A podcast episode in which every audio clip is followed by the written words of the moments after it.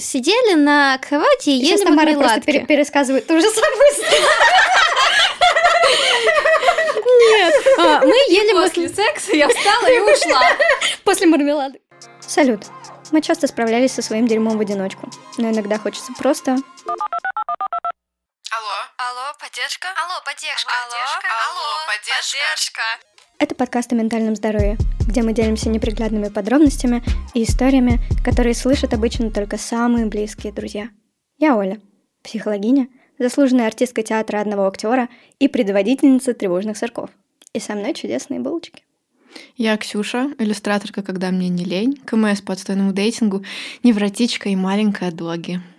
Я Тамара, по образованию переводчица, в основном денег, по призванию душнила, а по масти Буби. Меня зовут Маша, женщина с комплексами. Я знакома со всеми видами насилия, и нет такого расстройства, которого у меня нет. И сегодня я не гну сябью.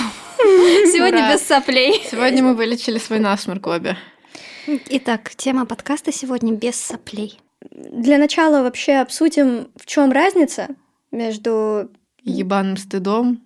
И сучьей виной. И сучьей виной. Самый главный компонент — это болезненность. То есть испытывать стыд и вину — это всегда болезненно. Обе этих эмоции, а это эмоции, это производные страха. То есть на самом деле они довольно базовые, несмотря на то, что стыд и вина — это больше социальная такая история. У ребенка, когда он еще не прошел первичную сепарацию, то есть до кризиса трех лет, когда он чувствует себя частью матери, он не испытывает ни стыда, ни вины. Но у него концепции такой даже нет. У наверное. него нет такой концепции, да, это связано именно с нашей потребностью находиться внутри племени, потому что Мгм. если ты вне племени, то это смерть сразу. Да-да-да. Стыд, он про глубокое такое осознание собственной дефективности. То есть со мной что-то не в порядке. А если говорить об этом как именно о страхе, то это страх потерять любовь и одобрение, принятие наших близких, как я уже сказала, потому что если мы не в племени, это сразу смерть. Вина это именно про осознание нарушения правил племени, норм общества и в том числе тех норм, на которые ориентируешься ты сам, то есть собственных каких-то ценностей. Простая и наглядная схема, как их отличать друг от друга, это если представить, что мы говорим именно про стыд, то базовая установка, как я мог совершить это.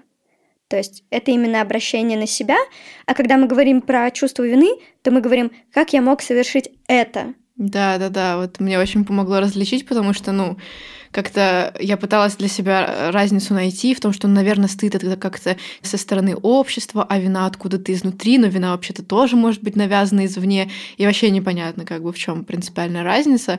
А вот если воспринимать это вот такими двумя предложениями, где акцент либо на я, либо на это, становится супер понятно, в чем разница. То есть стыд это это, а вина это я? Наоборот. Наоборот, э, стыд это я. Но опять же, вот смотри, Я вот принесла сегодня две Нет, истории. Одна про стыд, одну вроде. про вину. А сейчас вы все ломаете. Я такая, блядь, я вообще, оказывается, не знаю разницы между стыдом и виной. Можно еще Оля раз для тупых? А, смотри, в чем разница? Стыд это глубинное убеждение в том, что со мной что-то не так. Со мной. Э, моя личностная характеристика, я плохой. А вина это когда ты не думаешь о том, что ты глобально плохой как личность. Это про то, что ты сделал что-то очень плохое, за что тебя, возможно, накажут. И А там- если не накажут, то ты сам справишься с этой Да, да, задачей. да. да, то ты сам как бы съешь себя с говном и будешь... Да, мы будем объяснять на таких примерах. Вот Оля сказала про то, что это очень болезненное переживание, и то, и другое.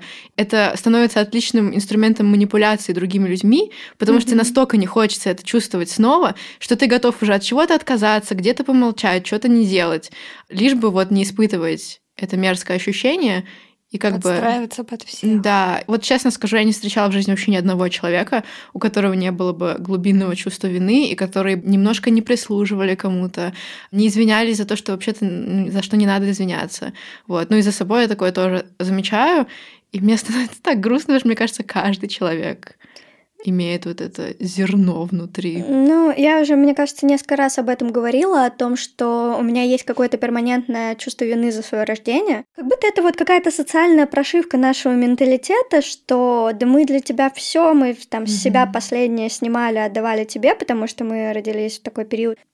Да, ну и плюс, когда ты ребенок, у тебя нечем вообще отплачивать, и вот ты все это долгое время находишься в состоянии, когда ты принимаешь, а отдать ничего не можешь. Ну и тут растет вот это чувство вины, что я как бы что я занимаю пространство, Да. дышу вашим воздухом, ем вашу еду. А если еще у кого-то там, ну, родители разводятся, ребенок, ну, не может отделить себя от Мгм. этого, все, что у него происходит в его пространстве, он воспринимает на свой счет. Вина — это ядро депрессии вообще. Потому что именно вот это перманентное ощущение, что я что-то сделал такое вот плохое, когда ты бесконечно себя ешь, хотя, ну, я чуть-чуть попозже поговорю о том, как выходить из этого порочного круга, но это тяжело. У всего есть своя функция. Страх позволяет нам выживать, быть более аккуратными. А вина, она также формирует у нас эмпатию. Она помогает нам быть более чуткими, более бережными. Эта эмоция задумывается именно вот как стимул для нас исправить ситуацию. Мгм. То есть вот мы что-то сделали, если не брать вот этот деструктив, что мы потом, по сути, можем не исправлять ситуацию, а просто бесконечно заниматься самокопанием, Я хотела вставить, мне Да. кажется, я поняла мысль, что вина есть в здоровом проявлении, есть в нездоровом. Здоровая ситуация — это когда ты сильно обидел человека, почувствовал укол совести и вину, извинился, все наладил, ну классно. Вот то, о чем ты говоришь, здоровая вина, это чувство называется раскаяние, М. когда мы берем на себя ответственность за наше поведение, и мы, ну, глобально, адекватно, то есть соразмерно раздражителю, понимаем, что да, мы сделали что-то плохое, и мы как-то исправляем эту ситуацию. И мы не съедаем себя после этого. Случилась ситуация, мы ее исправили, мы с человеком проговорили ртом, что там все хорошо, все Ртом. окей. Я прям Ртом. представляю, как ты проговариваешь что-то с человеком жопой. Ну, раскаяние, оно не доказывает, что ты плохой человек. Как бы в здоровом проявлении ты на этой ситуации не циклишься, она прошла, и ты дальше чувствуешь себя хорошо. Да. А когда она у тебя в хроническом каком-то нездоровом состоянии, ты просто чувствуешь вину за то, что ты, ну вот что угодно делаешь. Дышишь. Да, дышишь, сидишь, там занимаешь место, ну вообще за все, короче. Ну да, действительно, если смотреть на нее в вакууме, и если рассматривать ее именно вот как то, о чем мы с Ксюшей говорили, то задумка-то неплохая. Реализация говно. Да, не, ну у каждой эмоции есть своя функция, они все важны, даже негативные. Ну и Конечно. вот здоровая вина, она тебе помогает существовать в обществе, чтобы ты вообще Мгм. хуйню полную не делал постоянно, безнаказанно там и бе- без какого-то ощущения, что надо что-то исправлять. Ну да, она как бы нас ограничивает для того, чтобы мы были нормально интегрированы в общество, для Да, того, чтобы да. мы могли Ну и, и выживали, соответственно, в своем племени этом. Потому Да. что я, я уверена, что мы все еще с мозгом каменного человека. Да, конечно. Вот. Я, честно скажу, я не принесла историю про вину. Я сейчас в таком положении в жизни, когда я, ну, как мне кажется, вовремя отслеживаю, где я обосралась, и вовремя это исправляю. Ну, в, ос- в- в основном в отношении с И людьми, она не естественно. откладывается. Да, и она не откладывается. Есть, как у всех, наверное, фоновое такое странное ощущение, что, блин, ну я вот вообще тут занимаю ваше, ваше пространство и дышу вашим воздухом, Мгм. но именно каких-то прям ситуаций, за которые я до сих пор чувствую вину, у меня нет. У всех своя ответственность, у всех свой Да, да, выбор. да. Все взрослые мальчики и девочки приняли для себя решение, что ты здесь будешь. Да. А если они не в состоянии это сделать, то как бы, ну, это их проблема. Да, да, да. Тут очень помогает еще, что вина, мне кажется, еще очень э, сопряжена с каким-то комплексом Бога, что типа Да. ты за все несешь ответственность, и ты во всем виноват. Хотя, ну, в реальности твоя зона ответственности довольно крошечная. И ты можешь, ну, только в каком-то маленьком диапазоне что-то решать. А то, что там, я не знаю, в мире происходят какие-то ужасные несчастья, и ты чувствуешь вину за то, что ты спишь в теплой кровати, а там кто-то нет. Или там чувствуешь вину за чужие эмоции и за то, что там человеку кому-то плохо, если ты ему не сделал плохо, а просто он там как-то себя плохо чувствуешь, а ты перенимаешь ответственность за его эмоции на себя и чувствуешь вину, там, что ты ему как-то помочь не можешь, ты не всемогущий, э, и пора расстаться с вот этой идеей о том, что ты вообще все в этой жизни можешь контролировать. Мне очень нравится фильм.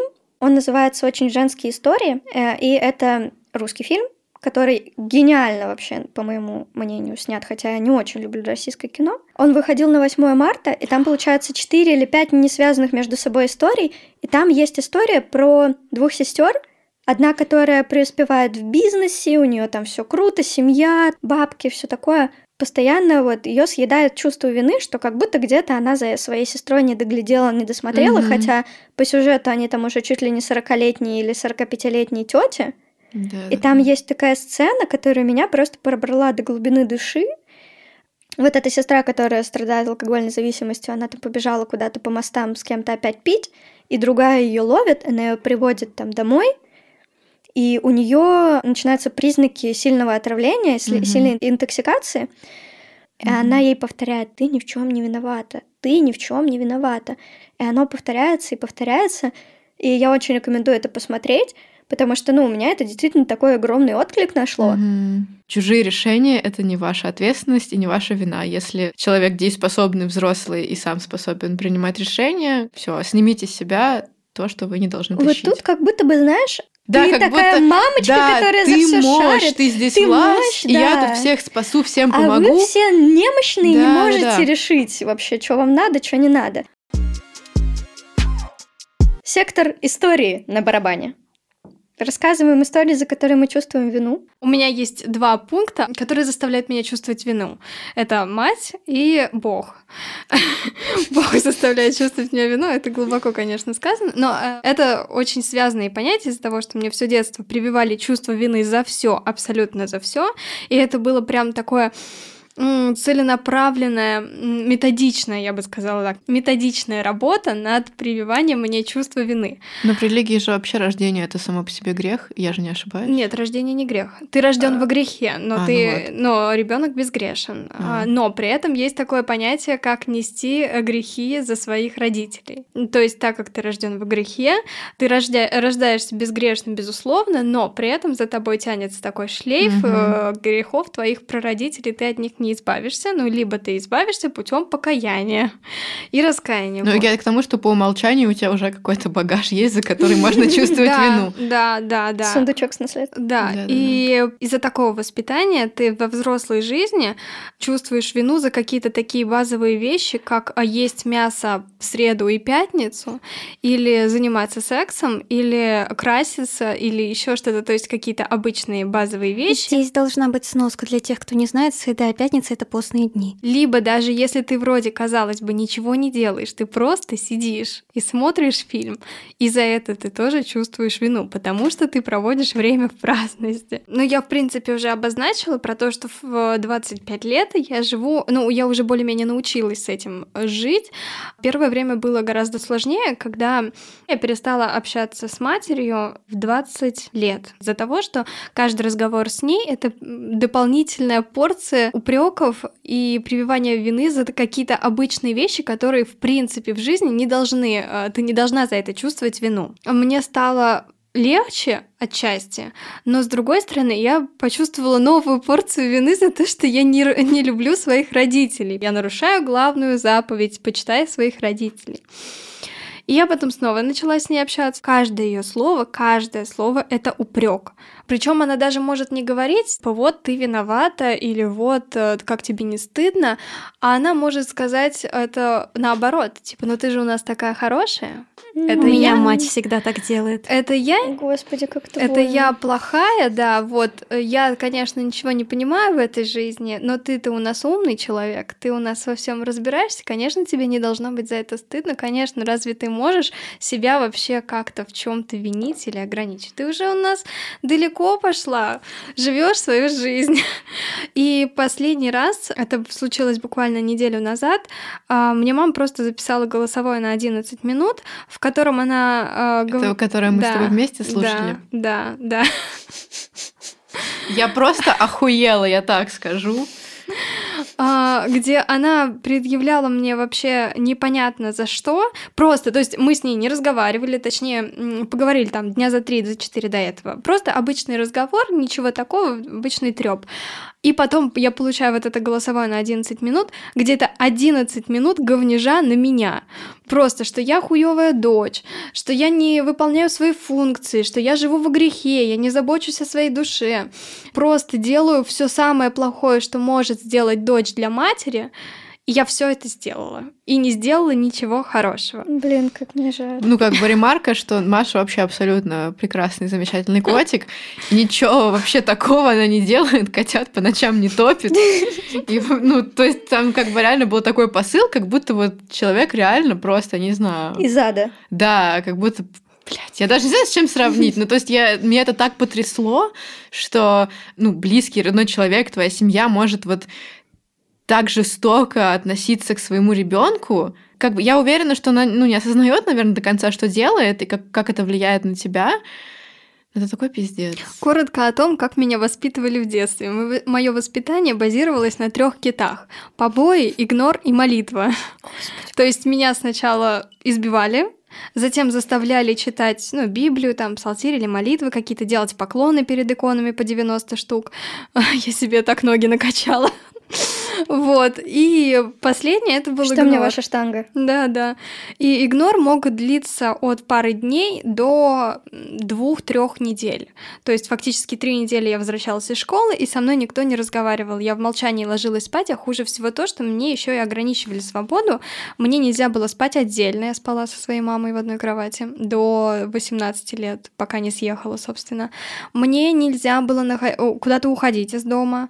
По сути, я должна была быть дома, не заниматься ничем таким, что было бы нерелигиозным. Мне нельзя было читать художественную литературу, смотреть фильмы, только там писать иконы, молиться и разговаривать с мамой, если она в настроении разговаривать. И вот в этом напряжении, естественно, когда ты не можешь ни на что отвлечься, а вот ты сидишь со своим чувством вины, и она настолько, ну так как эта мать, она знает своего ребенка, она настолько тонко манипулирует тобой, что ты сидишь и думаешь, я реально накосячила. И ты уже настолько вот углубляешься в это чувство вины, что тебе начинает казаться, что ты самый хуёвый человек в мире. Вот тебе 14 лет, ты послушала Токио Хотел, и ты думаешь, господи, что я натворила? Как очень социальный человек, я не могла долго молчать. Моё, мой максимум был 2-3 часа. И потом я приходила к ней, я вставала на колени, и я на коленях просила у нее прощения. И она при этом не говорила, типа, я про... все хорошо, там, я тебя прощаю.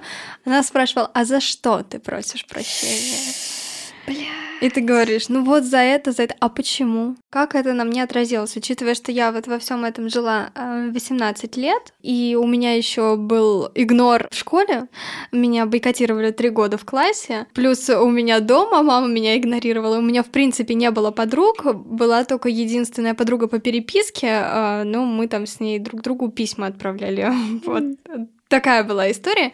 И как это отразилось на мне в реальной жизни, что я вообще, если я чувствую, что человек со мной не разговаривает, ну вот я там напишу кому-то или скажу что-то, так Соне приду к подруге к своей, и она со мной не разговаривает, у нее может болеть голова или еще что-то, и я мозгом осознаю, что все нормально, угу. ничего Человек не устал. произошло, да, она просто устала, она меня любит по-прежнему, все хорошо, но она молчит со мной, и что-то не так и ты начинаешь чувствовать вину. И я прокручиваю последний месяц, где я пытаюсь понять, где я накосячила, что я сделала не так. И я всегда очень осторожно прихожу к ней и говорю, все хорошо. Она такая, да, все в порядке. И у нее недоумение. Ну, то есть она привыкла ко мне уже за 8 лет, но у нее такое недоумение каждый раз в глазах, типа, мы чуть-чуть не разговариваем просто, потому что я пытаюсь отдохнуть. я такая, все, все хорошо, я успокоилась, все в порядке. Угу. Ну просто достаточно как будто просто вот этого понимания, что... Да, что все в порядке, потому что если это не проговорить, я буду накручивать себя просто до какого-то состояния, что я уже реву, сижу, рыдаю просто и думаю, господи, да я, я вот там где-то накосячила, я что-то лишнее сказала, что-то вот это не так. И вот это чувство вины, оно настолько тебя уничтожает, что ты сидишь в своей комнате, бьешься головой головой об стену и думаешь, я виновата, я виновата, я виновата. Вот. вот Маша первая пересматривает э, вот этот и как мантру себе просто на заднем план ты ни в чем не виновата, ты ни в чем не виновата. Тамара. У меня вина работает не совсем как э, у Маши, хотя предыстория чувства вины у нас э, ну, во многих моментах пересекается. То есть я тоже какое-то время с матерью не общалась, потому что каждый раз, когда мы с ней разговаривали по телефону, это были упреки, ну то есть вот прям как под копирку. Но Возможно, возможно, от того, что мне пытались насильно вот какую-то стыд или вину привить, был достигнут абсолютно противоположный результат. Мне снаружи привить чувство вины невозможно просто. Мгм. Сколько ты мне не говоришь, что я виновата, вот пока я сама к этому не приду, я никогда в это не поверю, я буду стоять на своем до конца, а если ты будешь настаивать, особенно ну, в какой-то форме, которая может подразумевать там манипуляцию или попытку как-то задеть и так далее, то есть что-то болезненное, то это будет вызывать только ну, злость и Отторжение. агрессию, да, и отторжение. Поэтому все чувство вины, которое у меня есть, может быть, где-то, конечно, оно какими-то зернами и было когда-то заложено, но оно вырастает исключительно внутри без какой-либо поддержки снаружи. Моя история про чувство вины такова. Я выбрала эту историю, потому что ей уже около шести лет, и то есть это вот, э, ну, достаточно большой срок для чувства вины, и оно немножко как-то не могу сказать перерождается, я как-то переосознаю его со временем. Мы тогда только начинали встречаться с моим нынешним партнером, и я на него смотрела вот снизу вверх, типа он такой классный, я ему не чита, вот это вот все, а он еще выше меня, поэтому снизу вверх я смотрела и фигурально, и фактически. Несмотря на то, что я, ну, как бы, мы встречались, он говорил, что у него ко мне чувства и так далее. Но у меня было ощущение, что да он просто не понимает. Он еще не понял, что я вообще кушовая и не его уровня. И типа это какое-то просто минутное очарование, оно сейчас пройдет, но очень быстро это осознает и бросит меня. И в очередной раз, когда я к нему приехала в гости, вот мы переспали, он заснул. Я полежала немного и думаю, ну а чё? Только я тут как бы и к чему, в общем-то. Ты домой поехала? Я, да, почти. Я уже собиралась свалить. Я была у стенки, я аккуратно перелезла, чтобы его не разбудить. И начала максимально тихо, максимально быстро одеваться. Ну, и я думаю, ну и все как, Как бы. он охренел, наверное, в этот момент. Да. И я думаю, ну и все, я сейчас уеду. И э, мне казалось, что я поступаю максимально правильно. Я не обременяю и не отягощаю человека своим присутствием, потому что, ну вот он проснется, а тут эта баба, а что делать? Это вот мне тогда так казалось. То есть у меня была определенная мотивация. Абсолютно неверная, но она была. Вот, и да, я одеваюсь, он просыпается, и он, с одной стороны, со сна, с другой стороны, просто не понимает, почему я это делаю. Он говорит, что, ты куда? Я такая, да не, все, поеду, да ты спи, давай, все нормально. И он сказал, да ну нет, ты что, ну, пожалуйста, не делай этого, останься. Ну и все, я легла обратно, там разделась. Для меня это тот момент что-то как акт милосердия, может быть, с его стороны воспринималось, не знаю, но как что-то очень странное, абсолютно неожиданное для меня, то есть это абсолютно в мой сценарий не вписывалось. А сейчас, когда мы уже очень много лет вместе, Мгм. вот мы планируем там свадьбу, я понимаю, что если бы я успела уехать, и он проснулся один, это, ну, причинило бы ему боль. Мгм. И вот это чувство вины за то, что я вот ну, чуть не поступила так. Ну и вообще, я думаю, тоже, когда он проснулся и увидел, как я э, одеваюсь, да, это тоже, наверное, было не очень приятно и могло задеть. И вот этот поступок, который мне тогда казался абсолютно логичным, Мгм. по прошествии времени я на него посмотрела под другим углом, и он у меня вызывает ужасное чувство вины, потому что тогда мне казалось, что мои чувства скорее односторонние, то есть мне казалось, что он просто в тумане, у него не может быть ко мне чувств, он просто в какой-то дымке, она скоро развеется. Вот, а сейчас я понимаю, что когда твой любимый человек так поступает, это, ну, типа, ранит. Но зато мы вынесли из этого урок, что нас любят и ценят, это надо знать и вести себя соответствующе. Но вот эта вина и боль, они все равно... Хотя ничего не случилось, но они во мне живут Ну вот смотри, случай. то, о чем ты говоришь, Ну, мысль о том, что я мешаю, занимаю Мысль это о том, что я мешаю, да, это во-первых. Во-вторых, это перфекционизм, то есть комплекс Бога, про который говорила Ксюша, что вот как будто бы... Ну, ты за я него всё- решила, да, что Да. ты его сейчас спасаешь и охуенно милосердно поступаешь, лишая своего общества, а на самом деле все было Потом наоборот. заниженная самооценка, как раз это вот тоже как Мгм. следствие того, что кажется, что как будто бы я здесь лишний. И самоанализ. Самоанализ как способность вообще оценивать Вот у меня как раз из рефлексии обычно чувство вины и появляется, потому что в моменте оно очень... О, это, я не знаю, один на миллион случаев, когда в моменте я поняла, что я что-то хуйню какую-то Да, сделала. когда ты, вот как ты сказала, посмотрела под другим углом. А вот, кстати, за что отвечать? Стыд виной понятно, саморегуляция там, своего поведения в обществе. Я сейчас про это поподробнее проговорю. Я вообще читаю очень классную книгу Ирины Марьевич, она называется «Дети деньги не зарабатывают». Именно с точки зрения транзактного анализа у нас есть три эго-состояния – родитель, ребенок и взрослый.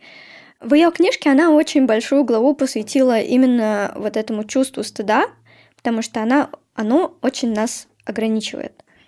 И если ссылаться именно на нее, то стыд нас учит тому, как, где и в каком количестве можно открываться людям. Про то, чтобы не обижать и не обижаться, ну, собственно, это та же самая бережность. Про развитие эмпатии и тактичности и про повышение уверенности в себе. Именно функционал глобально, он очень похож. Нам важно оставаться условно хорошими, у человека есть потребность, нам всем хочется быть хорошими мальчиками и девочками, и, ну, то есть это то, как работает наша психика. Это не хорошо, не плохо, это вот так, как оно есть. Мне кажется, со стыдом такая херня более тонкая, чем с виной. По крайней мере, в моей картине мира так, что вот чтобы испытать стыд, мне вообще почти ничего не нужно. Вот человеку Мгм. достаточно на меня, блядь, косо глянуть, и я понимаю, что все, вот я тут вообще что-то зря сделала. Ну, потому что, опять же, у стыда, как мы уже говорили, у него больше фокус на тебя, на твою личность. Вина, да, да, да, что ты бы- вот сам по себе Да. какой-то не очень. Тут даже Вот. не от твоих поступков, а от твоего проявления, вот как тебя. от того- да, ты можешь даже ничего не делать, ты уже говно по умолчанию. Да. У меня вообще какая проблема со стыдом, что мне обычно не стыдно за какую-то, ну там, в стиле перепить и валяться в кустах. В общем понимании это, наверное, стыдоба, потому что ты за немножко то, за что ты позоришься. несешь ответственность, тебе не стыдно. Ну, то есть ты можешь Как нести сказала, ответственность. за- что прям я даже почувствовала вину. Ну нет, вот здесь, вот А. опять же, да, понимаешь, а, про ответственность, про то, что ты делаешь, это вот именно про чувство вины. А стыд, ты стыдишься своих личностных характеристик, а не того, что ты делаешь. Стыдоба бинго. Не переключайтесь. Я Подождите, давайте реально сейчас пальчики мысленно загибать или там это, чтобы Окей. потом сказать у кого что. Первое — это, собственно, отсутствие позитивного восприятия собственного «я». А, Извините, дорогие слушатели, вы бы видели, с каким энтузиазмом мы зажимаем пальцы. Отсутствие самоуважения, отсутствие навыка внутренней самоподдержки, то есть когда что-то происходит, и вы сами себе говорите, что ну я, я с собой, я с тобой. И когда нет уверенности в стабильности любви и принятия окружающими. Как будто вот нет понимания, что меня любят просто так. Нет вот этого ощущения безусловной любви. Вера в себя, точнее ее отсутствие. Отсутствие. Итак, у нас пять, у меня три из пяти, у Тамары пять из пяти, у Маши пять из У пяти, меня у тоже три из Ксюши. пяти. Но я хочу сделать оговорку, что я делала скидку на то, что я не в настоящий момент Мгм. отвечаю, а за жизнь свою. Гипертрофированное чувство стыда также формируется именно вот вследствие получения травмы брошенности, также травмы равнодушия, травмы унижения, критики и насилия как физического, так и эмоционального. И здесь мы еще раз напомним о том, что да, Маша машет ручкой, и мы напоминаем о том, что игнорирование Это, Это- жестко. это жестко, да, и это тоже вид эмоционального насилия. Ксюша, вам слово. Какая у меня есть э, схема насчет стыда в голове, что стыд сам по себе это изолирующая хуйня, и он как бы тем страшнее, чем больше ты о нем молчишь. Как будто по умолчанию есть такая херня, что вот случилось что-то, за что тебе стыдно, и это стало твоим секретиком. Мгм. Потому что если ты это расскажешь, ты точно столкнешься с каким-то осуждением, да, непринятием, непониманием, и это еще больше усилит твой стыд, поэтому лучше помолчать. И это еще манифестирует тревогу. Да, потому что ты носишь в себе эти странные вещи, и ты на сто процентов уверен, что у всех все охуенно, а ты ты просто один себя такой закручиваешь. да, прокаженный какой-то, у которого все не слава богу. У меня стыд вызывают вещи абсолютно, блядь, обычные и, казалось бы, нормальные. Во-первых, у меня есть какой-то непонятный стыд с едой связанный, в том плане, что мне стыдно есть при других людях, мне Мгм. стыдно ходить вот в рестораны, потому что вот этот момент, когда тебе приносит еду официант, или когда ты ее выбираешь, есть какая-то, ну, типа, клевая еда, а есть какая-то отстойная еда. И вот мне стыдно, что я хочу супчик поесть, а не какой-нибудь пиздатый модный салат. И это на самом деле проблема жесткая, потому что, ну, я почти никуда не хожу есть ни с друзьями, ни там на свиданиях, потому что для меня это персональный ад. Вот сидеть напротив человека и жевать, у меня сразу трясутся руки, я краснею, я роняю всю еду себе на коленки. У меня была ситуация, вот я когда дала девкам задание подумать на стыдные истории, вот эта история пришла мне первая в голову, потому что я тогда думала, что я просто сгорю нахуй. Короче, я была в детстве в коллективе вокальном, мы пели, ну, понятное дело, что все пели так себе, и у нас в актовом зале было меньше микрофонов настоящих, чем нас количественно. Как всегда в школах. Да, вот этот, блядь, у меня сердце сейчас так колотится, я хочу просто провалиться под землю. Но я знаю, что самый действенный способ бороться со стыдом — это о нем рассказывать, потому что, типа, враг становится менее страшным. И вот это моя художественная руководительница подходит и дает мне фейковый микрофон, который не работает, которого не слышно. А мне хотелось, ну, выступать клево на сцене. И у всех есть эти настоящие микрофоны, а у меня у одной нет. И тот факт, что она выбрала именно меня, у меня тремор. А, тот факт, что она выбрала именно меня. Я чувствовала себя неудачницей, и мне стало за себя так стыдно, что вот ну неужели настолько все плохо со мной, что меня выбрали, вот, блядь, Короче, а, Блин, ужасно. Да, супер ужасно. И мне хотелось плохо. убежать, расплакаться и вообще, а ну надо показывать, что тебе пофиг. Я такая стою, держу лицо. Но внутри я просто умираю в этот момент. У меня нахуй все разрушилось. Когда я была в школе, у меня был гастрит, и в подмосковных школах, то есть как бы я предполагаю, что сейчас здесь есть люди, которые учились в московских школах, в которых есть обед, там какие-то супы. Вот в подмосковных школах как? Отучился несколько уроков. Значит, по расписанию идешь в столовую, тебе дают стакан чая и бутерброд с колбасой. Один. И ты идешь дальше хуяришь. И то, что у тебя семь уроков, и ты съел один бутербродик, это никого не ебет. И поскольку у меня был гастрит и очень такая опекающая мать, она решила, что нет, ну как это у моего ребенка гастрит, он будет один бутерброд в день есть. И я понимаю, на самом деле, что это разумный подход. В связи с этим мама мне давала с собой еду. Вот этот момент с контейнерами, меня так... Да, я, я и мне самое ужасное, знаешь стыд, что? Кринж. Это были не контейнеры. А ну, что? то есть вот есть контейнеры для еды, которые мы все знаем, mm-hmm. да? У нас не было таких. Я не знаю, почему. У нас не было какой-то проблемы их купить. Короче, были такие коробочки из Икеи. Угу. Она открывается, она нихуя не герметичная, она просто как пластиковый сундучок. Значит, туда прокладывается фольга, Угу. В фольгу кладется еда, угу. фольга заворачивается, угу. и сверху кладется ложечка. И это закрывается. И в пакетик. И из-за того, что это вот еще такой кустарный угу, метод передачи угу. еды был, мне тоже было неудобно. И эта вся фольга, она шуршит, она привлекает да, внимание. Да, да. И ты сидишь в классе, где 30 человек. И я понимала, что ну все заняты какими-то своими делами. Mm-hmm. Но... Такое ощущение, как будто в этот момент сейчас все вообще повернутся Да, на типа тебя. все, все знают, что я сижу ем какую-то хуйню из коробочки, а там всегда была максимально домашняя еда. Там рис с котлеткой, там салатик, мяско, что-то такое полезное, в общем. Что-то как будто бы типа обеда. Да, да, было такое, что я уходила в туалет есть, потому что, ну, я не могу, я, блядь, блядь достаю, и я такая, я хочу Там... есть пиздец, а мне так кринжово. Я перед работой, короче, когда я работала в Старбаксе что-то около месяца, я не знаю, почему я выбирала это Ебать делать. кринж, да, Оля? Мне почему-то... Я могу зарелейтить к тому, что вы говорите, потому что я... Да. Мне почему-то так было стрёмно есть при своих коллегах там. Ну, то есть я приходила чуть пораньше, чтобы как раз поесть, потому что я не успевала дома это сделать.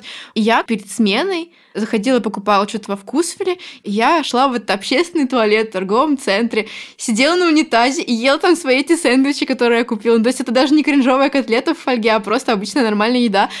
Я себя так ебануто чувствовала. Ты сидишь, блядь, на толчке и ешь еду, а вокруг тебя ходят люди. Там, ну и там всякие звуки туалета. Да, звуки туалета. Но мне было комфортнее вот там в одиночестве с собой в этом метр на метр квадратике, чем прийти и нормально пожрать при своих коллегах спокойно э, еду, при том, что я видела, что они едят тоже какую-то свою еду из контейнеров, и там были вот эти домашние котлетки, и никто не кринжевался с себя. И я и тоже как бы по отношению к ним не испытывала никаких вот этих эмоций, что типа, ну клево, люди едят, я рад за них. Но по отношению к себе я думала, блядь, я лучше нахуй в подвале где-нибудь поем одна, чем я принесу еду и буду есть при других людях. Эта хуйня была всю жизнь, она как бы относительно Господи, недавно я так рада, стала что я не одна с этой. Может быть, слушай, Ксюш, может быть, тебе нужно просто время, я же тебя у меня чуть-чуть постарше, и у тебя тоже... Нет, ну я уже лояльнее к этому Ну отношусь, вот, но все равно какие-то ситуации кто-нибудь меня что-нибудь спрашивает, когда я ем, у меня просто... Я спокойно отвечаю, ну типа мысленно я при смерти.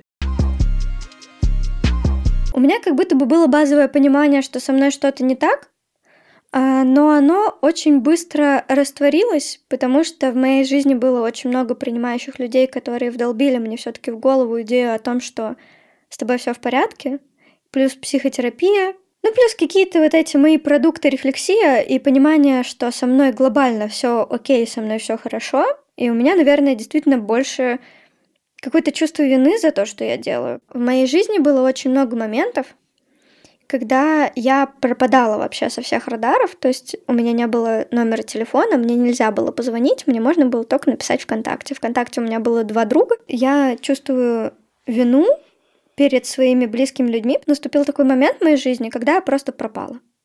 Без объяснения причин, ничего не произошло, все было хорошо. Я просто нырнула на какое-то условно дно моих э, мыслей, когда я изолировалась вообще от всех. Короче, у меня есть вообще кринжовая история, которую мне напомнил вот как раз этот молодой человек. Он говорит, а помнишь, как ты меня выталкивала из дверного проема? История просто, которая заставляет меня до сих пор немножко краснеть. У меня были такие состояния, в которых я не могла что-то делать, когда не могла себя поднять, заставить, как-то вот вытащить себя из э, своего пространства, из своей головы.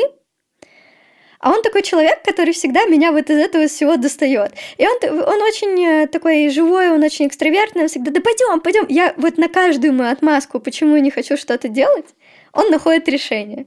И я очень благодарна ему за это сейчас, но тогда меня это бесило. Потому что мне хотелось, чтобы меня оставили в моем эмоциональном болоте и меня вообще не трогали. Он за мной пришел, я буквально физически, ну то есть он, ну там 185, наверное, сантиметров ростом, я уже не помню. А Оля полторашка, ну так для... А Оля полторашка, да. Я вот этого человека просто выта... Ну, а он как бы держится за дверной проем.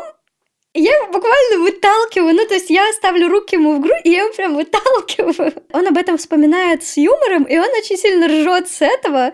И, а я очень кринжуюсь, потому что мне очень неловко, и, с одной стороны, мне стыдно за то, что вот я не ценила людей, которые ценили меня, не ценила вот это отношение.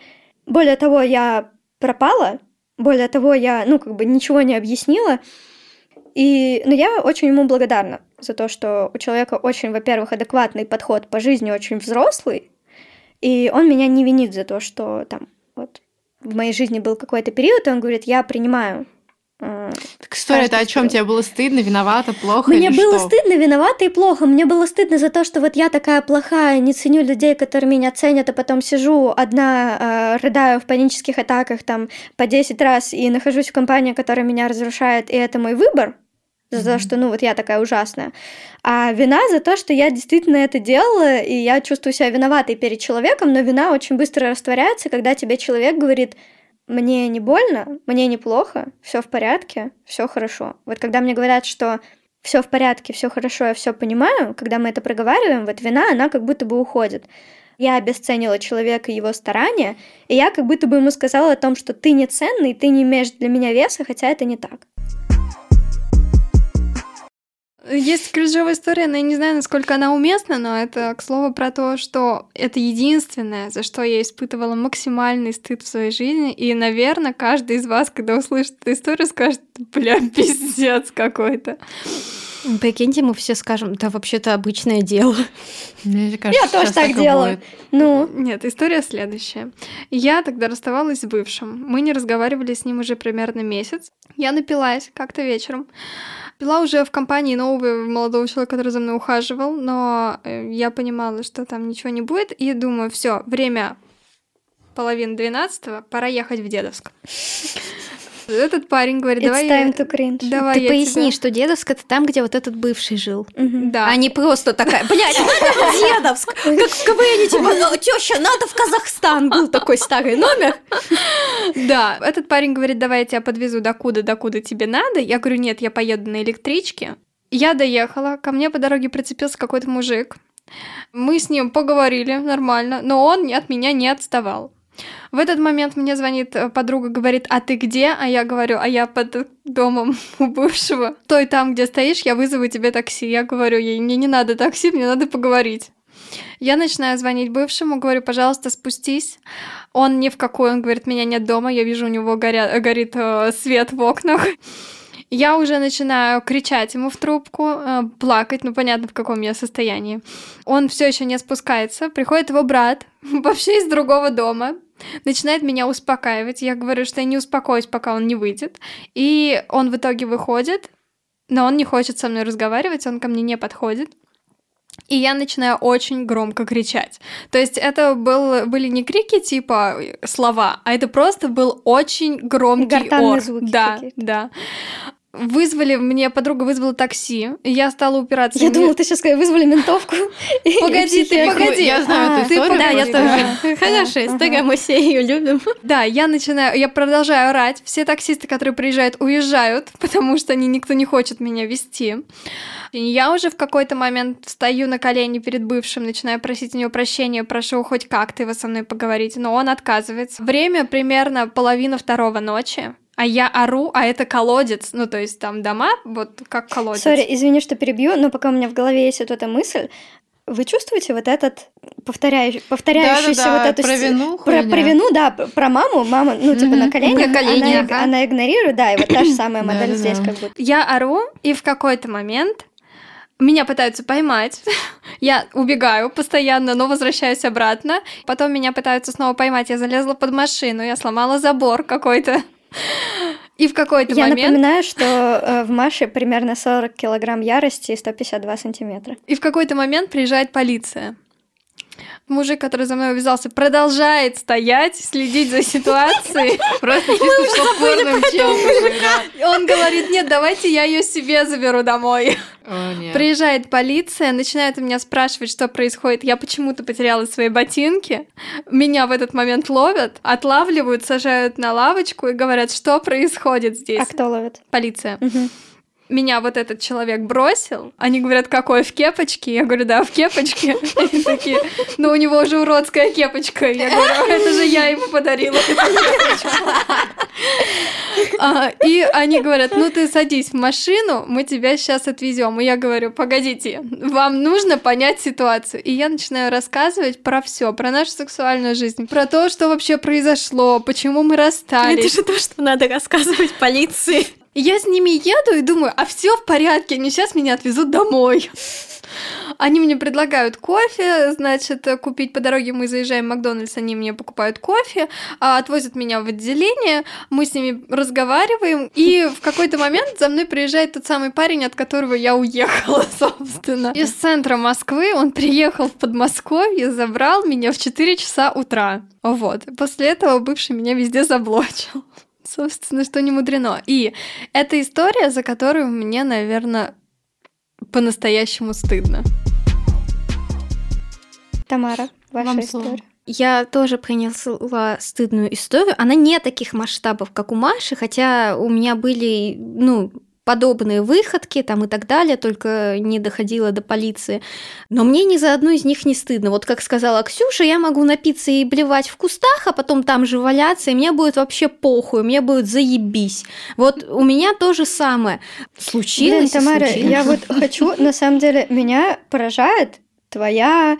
а, Резистентность к вот этой хуйне извне. Да, да. Меня тоже. Э, Я прям вообще мое уважение. И вот на фоне вот этой резистентности как раз расскажу свою историю. Она супер милипиздрическая на самом деле. Мы с моим партнером 6 лет назад сидели на кровати и Сейчас ели Тамара просто пересказывает ту же самую историю. Нет, а, мы ели После секса я встала и ушла. после мармелада. Нет, мы просто сидели, ну, болтали и хавали мармеладки, там целовались, всякое такое. И я не помню, кто был инициатором, но, короче, мармеладку кладешь в рот, и второй партнер как бы откусывает свою половинку, и вы при этом целуетесь. Но это все, ну, это романтические комедии, на которых я выросла, как бы, да, у меня вот такие идеалы. И мы так делали, и все шло типа отлично. И тут наступает момент, я пытаюсь откусить мармеладку, Я поняла, что случилось. а она не откусывается. И я хуярю ее сильнее. И оказывается, что это не мармеладка, а его губа. Да. И, и- а я кусаю, блядь, будь здоров. И мне было стыдно в тот момент, и мне стыдно за это до сих пор. Он забыл очень быстро об этом. Я там через там год, наверное, сказала, вот ты помнишь этот момент? Мне так стыдно до сих пор. Он говорит, я вообще этого не помню. Потом он, я начала в красках описывать, он такой, а, ну да, было что-то такое. Ну, случилось и случилось, с кем не бывает, ты же не специально. И я знаю, что я не специально, но мне так стыдно за это. Я хочу сказать вообще, зачем мы все это рассказывали, что из-за того, что стыд тебя сильно изолирует, ну, в своем вот этом болезненном ощущении, Мани-мерке. да, что вот рассказывать об этом должно какое-то облегчение условное приносить, потому что это уже не твой грязный секретик, вот, и в целом, когда ты рассказываешь и не сталкиваешься с каким-то осуждением, и все такие, бля, ну, типа, бывает, У ну, него ничего, как нормально. будто бы больше нет власти Да, над у него тобой. нет власти над тобой. Но это то, как э, этот рассказ влияет на нас. Но Да, также да. он влияет на вас, уважаемые слушатели, потому что кто-то из вас в наших историях узнает какие-то похожие свои ситуации, вот как мы с Ксюшей при записи подкаста выяснили, что у нас у обеих была одна и та же хуйня с едой. А у вас с Машей одинаковая история про вину. Да, А, ну не одинаково, но, Но очень, очень похожая, похоже, да. да. И мы понимаем, что кто-то услышит и подумает, блядь, слава богу, я не один такой долбоеб, потому что вот эта идея того, что узнавать, что ты не один, она вообще капец какая мощная, и она на очень многие аспекты жизни распространяется. То Вы есть действительно не одни. И... Стыдным может быть не обязательно какая-то мега история, как вот, например, у Маши, масштабов там полиция, не знаю, куча мужиков и так далее. Вот ты просто какую-то микро хуйню сделал когда-то. как я. Да, и 6 лет тебе... кого-то, Да, 6 лет тебе уже кринжово и стыдно. Вот. а человек уже и думать А забыл. все забыли об этом, ну, то есть, да, мне не кажется эта история стыдной, ну, просто потому что... Ну да, ну бы, то да, в есть моей ничего плоскости, не случилось, да. объективно я понимаю, но я вот внутри себя Да-да-да, испытываю и, стыд. и важно, что если у вас какая-то есть глупая вообще хуйня, которая, ну, у остальных людей стыда не вызовет, это тоже нормально. Потому что все именно вот про ваши Стыд, ощущения. да, он не всегда очень очевидный в плане порицания обществом. Типа, то есть вы можете просто сидеть кушать и, блядь, сгорать нахуй со стыда, непонятно почему. Это нормально. И хочется в конце добавить, что Это все люди конец. такие же. Ну, в конце вот этого... Спича. Спича, да, хочется добавить, что все люди такие же, как вы, и всем, возможно, также кринжово, поэтому если вам стыдно есть или ходить в туалет, или еще что-то такое, подумайте, что ему, скорее всего, а скорее всего так и есть, глубоко плевать, что ты сейчас ешь или писаешь.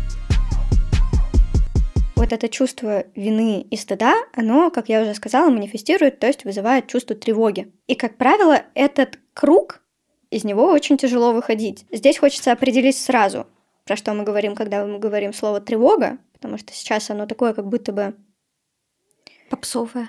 Оно попсовое, его, как правило, как термин стараются не использовать для того, чтобы клиенты и пациенты не лепили его как защитный механизм, а конкретно описывали, что ты чувствуешь. Но если говорить именно о том, о чем говорим мы, то тревога, ну это производная страха, это ощущение именно вот неопределенности. Как будто бы ты находишься в предчувствии чего-то плохого, страх вызван чем-то конкретным, а тревога, она очень противная за счет того, что наш мозг очень не любит состояние неопределенности. И плюс в состоянии неопределенности можно еще что-то додумать, потому что там есть вот это поле.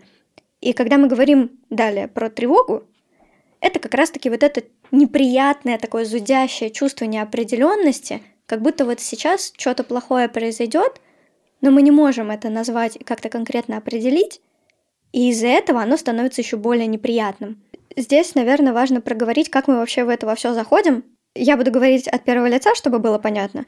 Первая ошибка — это убеждение в том, что мое в кавычках плохое поведение делает меня дефективным, каким-то неполноценным. Второе, как раз то, о чем мы говорили, что вот если бы люди узнали о моем грязном секретике, они бы меня отвергли, они бы меня обсмеяли. Или еще хуже, э, обернули это против тебя, и ты стал еще более уязвим перед ними, и они там, не знаю, манипулировали бы тобой с этим знанием и все такое. Это уже не тревога, это уже паранойя. Следующее, я понесу за это наказание, то есть или меня накажут, или мне отомстят. Короче, какое-то возмездие меня там дальше ждет. Из чего вообще этот порочный круг состоит? я себя чувствую виноватым и достойным осуждения.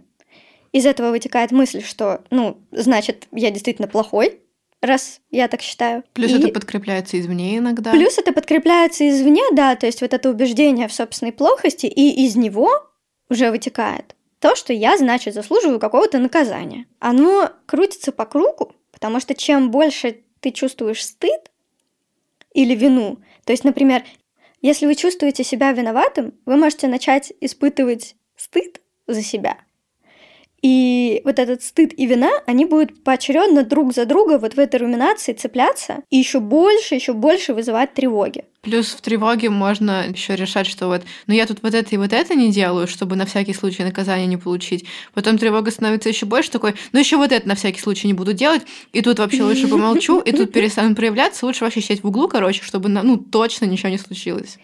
Дело в том, что когда мы себя не останавливаем, то есть я уже говорила про руминацию. Единственный э, способ, условно говоря, из нее выйти, это вот как-то себя останавливать и задавать себе вопросы. Проводить реалити-чек. Да, да, реалити-чек. Э, я, так как являюсь адептом когнитивно-поведенческого направления, я очень-очень люблю книги Дэвида Бернса, который написал терапию настроения и терапию тревожности. Я буду частично ссылаться на те техники, которые он применяет, потому что это то, что я использую в работе со своими клиентами, и это то, что помогает мне лично. Реалити-чек, про который сказала Ксюша, тут действительно нужно задать себе а, вот эти важные вопросы. Действительно ли я сделал что-то плохое, неправильное или несправедливое. Нанесла я э, эту обиду сознательно и намеренно? Если нанесла, могу ли я что-то исправить? Могу ли я что-то исправить? Да. Насколько это зона моей ответственности насколько и это влияния? Зона... Да, да, и ну насколько я обоснованно себя вот Мгм. столько спрашиваю. То есть могу ли я вообще это проконтролировать? Важно еще зафиксировать, называете ли вы себя плохим человеком. Постараться свои мысли расписать и вот действительно без цензуры то, что вы про себя думаете, то, что вы про себя проговариваете, выписывать. Это супер какая-то клише, наверное, хуйня, и, возможно, ну, кто-то послушает и скажет, что это вообще не работает, но мне часто помогает делать перенос. Но, условно, если бы с моей подружкой случилась такая ситуация, Мгм. стала ли бы я ее там осуждать, чморить или еще что-то? Стал... Ну, короче, вот это все переносится на человека, которого вы любите. 99,9% ситуаций, скорее всего, все не так плохо, скорее всего, ну, то есть вы там сильно все преувеличили в своем сознании, и все, короче, решаемо, выполнимо. Когда, например, э, моя подружка делает что-то, ну, там, обижает меня как-то, я не считаю ее целиком ужасной, плохой, там. Я считаю, что просто ситуация. Да, я считаю, что ситуация случилась говняная, можно ее порешать и так далее. И дальше, как бы фундаментально, Ты просто не коришь себя, а ты Да. смотришь как будто от третьего лица на это. типа на всё. отделяешь ситуацию вот от личности. Это вообще на самом деле полноценная техника. Она называется техника двойных стандартов. Это тоже как бы из КПТ. Мгм. И она, несмотря на то, что она такая как клише, она очень рабочая, потому что когда вы действительно кого-то любите, вы... Да- даже на самом деле не любите. Вот я подкасты слушаю, другие Мгм. какие-то люди рассказывают какой-нибудь мега кринж или полный их проеб там И или ты еще такой, что-то. И я это такая, нормально. ну да, ну я не чувствую никакого прям очень резкого отвращения. Ну, конечно, если там человек, не знаю, какое-то преступление уголовного кодекса совершил, ну понятно. Съел кого-то. Да, что тут как бы твоя реакция естественная. Но я имею в виду просто жизненные какие-то ситуации. Вот ни разу такого не было, что я послушала и такая, бля, да. И вот тебе как будто бы ужасный. хочется наоборот сказать, блин, чел, Да-да-да, расслабься, типа, смешно, клево, давай посмеемся, там, сбавим градус напряжения, все отлично. И вот ну да, по отношению... Вот это вообще ко всему можно применить, к тому же РПП ты никогда не считаешь других там какими-то уродскими, потому что они набрали вес, но по отношению к себе это, конечно... Не вы не понимаете, это другое. Про что я говорю, вот это тоже, кстати, одна из техник. Когда вы зафиксируете, как конкретно вы себя называете, есть ли в ваших выражениях какие-то, например, сверхобобщения. То есть я самый ужасный человек на белом свете. Я просто вот такую настолько ужасную вообще вещь совершил. И тут вот за них важно цепляться и разбирать их. То есть, ну, разбираться, как Тамара сказала, определиться с терминологией. А кто такой ужасный человек? Какие есть критерии, а самый это Не дохуя ли ты на себя берешь? конкурс ли что, ну, про- проходил ли какой-то конкурс, может быть, где-то, где я там, ну вот прям докрутите до абсурда, ну то есть конкурс ужасных людей, вот я, значит, на него пришел и такой, так, ребят, это знаете, какой-то Кандидаты какие-то могут быть. да, и вот, ну, реально, докрутите прям до смешного, и в этот момент вы поймете, что, ну, как бы не все так плохо. Ой, можно я еще скажу, Да. что мы тут вот так все это говорим, как будто, ну, все ситуации, за которые мы там условно вину чувствуем, действительно, ну, хуйня полная. Но Мгм. бывает такое, что ты правда сделал больно человеку, что он, например, после этого твоего проеба не хочет с тобой больше общаться, там уже ничего не исправить, и ты, ну, действительно виноват. Мгм. Вот тут механизм должен быть немного другой, наверное. Ну, вы признаете вину, вы понимаете, что, например, вы сделали все, что могли, там, извинились, э, что угодно. Если это никак не нивелирует урон, который вы нанесли, тоже разделять ситуацию и себя и понимать, что там, например, в будущем ты теперь точно знаешь, как вот делать не нужно. Ну вот это один из э, тоже пунктов, один тоже из вопросов, которые важно себе задать. Искренне ли мое раскаяние? То есть насколько я отдаю себе отчет, что вот эта ситуация действительно ну, не очень. Сопереживаю ли я человеку? Осознаю ли я, что вот ситуация вот такая? Ну, если вот ответы на все да. Да, Да. случился пиздец, да, я жутко виноват, да, тут уже ничего не исправить. Как срать? Если вы уже осознаете свою ответственность, вы ее принимаете и все такое, ну, вы уже на порядок выше, чем человек, который говорит, что ой, да Мгм. нет, у меня Ты на- сама ты сама, придумала». ты все себе придумала, да, ты сама во всем виновата. Вы во взрослой, адекватной позиции. Вы, ну, как бы shit happens. Взрослые люди иногда, ну, мы все иногда причиняем друг другу боль. Такое бывает. Но если вы систематически причиняете людям боль, повод задуматься и пойти в терапию. Это, это правда, это абсолютная правда, я на сто процентов с этим согласна. Я просто про то, что это не делает вас ужасным человеком. Это повод задуматься и подумать о том, что я могу сделать в будущем по-другому. Просто вина, а, у нее есть еще такой хитрый меха- механизм. Я же страдаю от этой вины. Это значит, что я могу ничего не делать, чтобы решить ситуацию, и прикрываться вот этой виной. Ой, я такой плохой, я такой ужасный, и никак не решать ситуацию. Бля, это, короче, вот ситуации у меня были в прошлых отношениях, когда меня обидели, я типа рассказываю об этом, говорю, вот ты мне сделала больно, а человек уходит плакать в стиле «я чувствую себя таким говном, такой виноватый», Мгм. и в итоге кончается тем, что я, обиженная сторона, которой больно, сижу и ее успокаиваю и говорю «нет, дорогая, нет, все с тобой в Да. порядке, все отлично». И я уже чувствую жесткий напряг за то, что я ее довела до этих слез тем, что мне стало обидно. У меня такое было тоже. Это У меня тоже пиздец. такое было. Это ужасно. Если как бы говорить конкретно предметно по техникам, то первое это задавать себе вопросы. Второе вести дневничок записи автоматических мыслей. Его можно найти в моем телеграм-канале.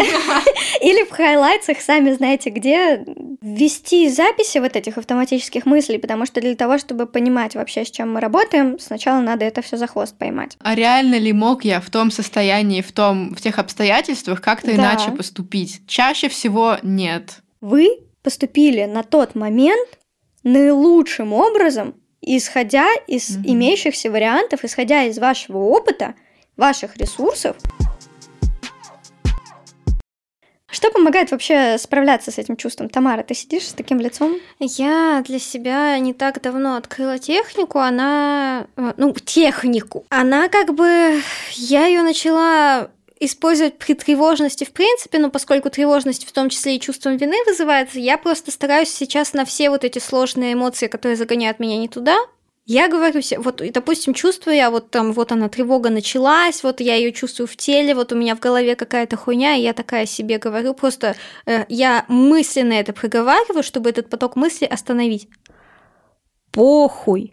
Да и похуй вообще. Вообще похуй. Какая нахуй разница? Забей хуй. И я, это сделаю себе... рилс с этим звуком. Ремикс надо на 10 часов. Я себе повторяю это несколько раз. Тревога начинает физически чуть-чуть отступать, потому что поток мыслей тревожных прекратился. Вот. А, И они пытаются обратно пробиться, я такая уже.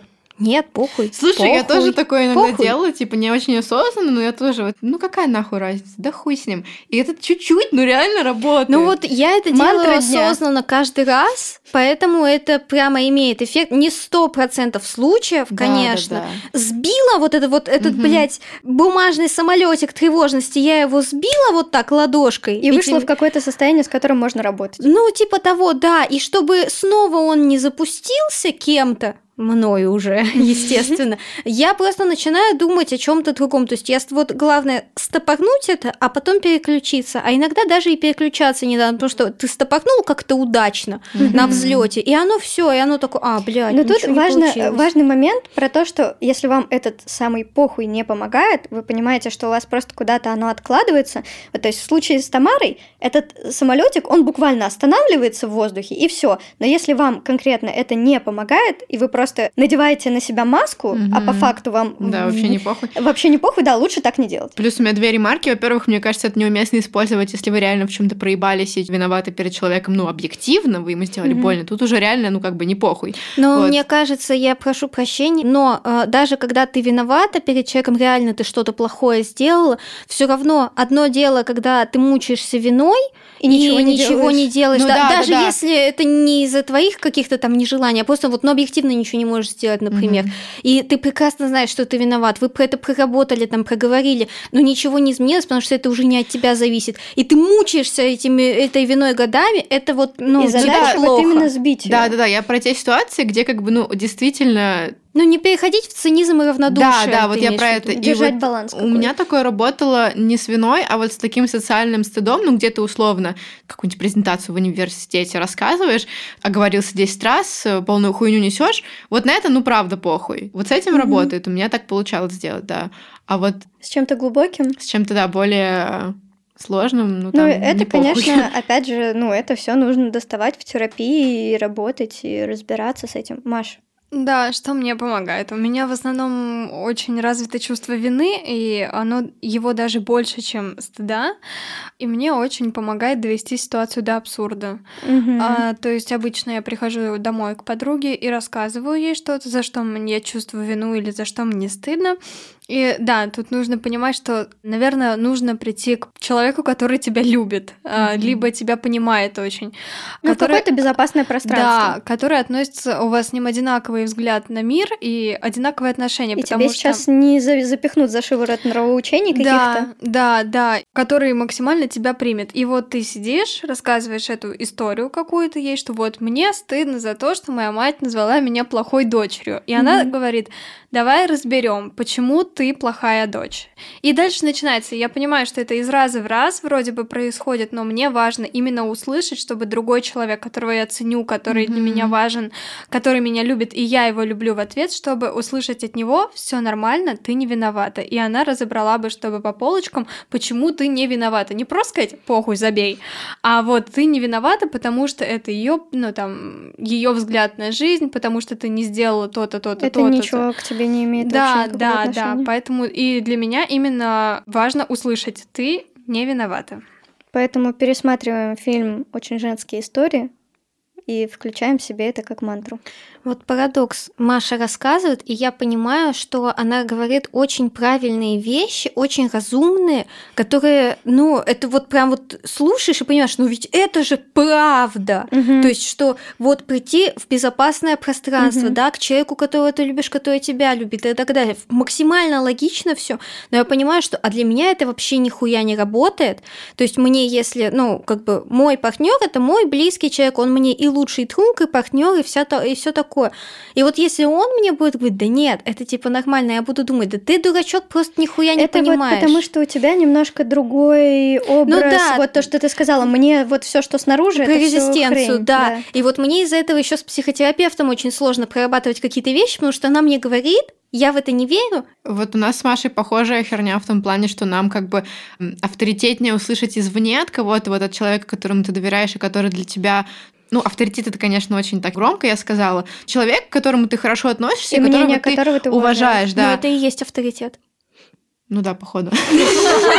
Короче, какой поинт? Это все изолирующие тебя чувства, и очень легко в них сесть в угол и вот э, просто в этом пузыре э, самобичевания остаться навсегда.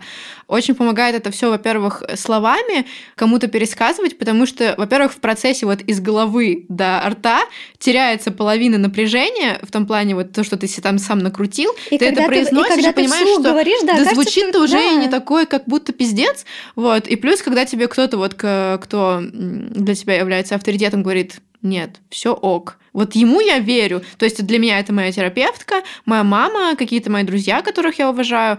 Вот мне это прям очень помогает. Плюс банально слушать какие-нибудь подкасты, вот Мгм. когда там Кто-то у, у рассказывает. Кристины Вазовски есть что-то подкаст «Это провал» называется. И там, ну, как бы концепция вся в том, что люди приходят и рассказывают про какие-то свои провальные истории.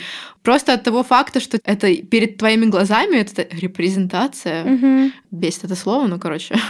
вот. Это очень успокаивает. Чем больше ты это видишь, тем больше у тебя, э, как это, когда это один и тот же раздражитель, ты уже понимаешь, типа, А, ты система- постоянно... систематическая десенсибилизация. Вот, когда вот тебе это, да. предъявляют одно и то же, одно и то же, у тебя...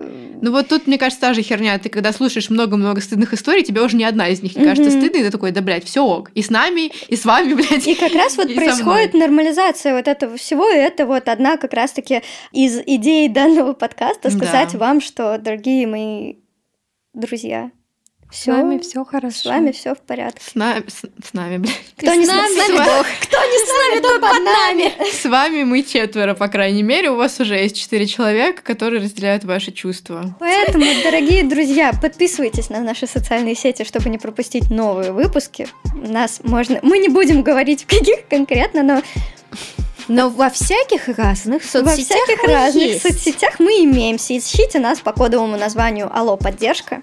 И кринжуйте с удовольствием.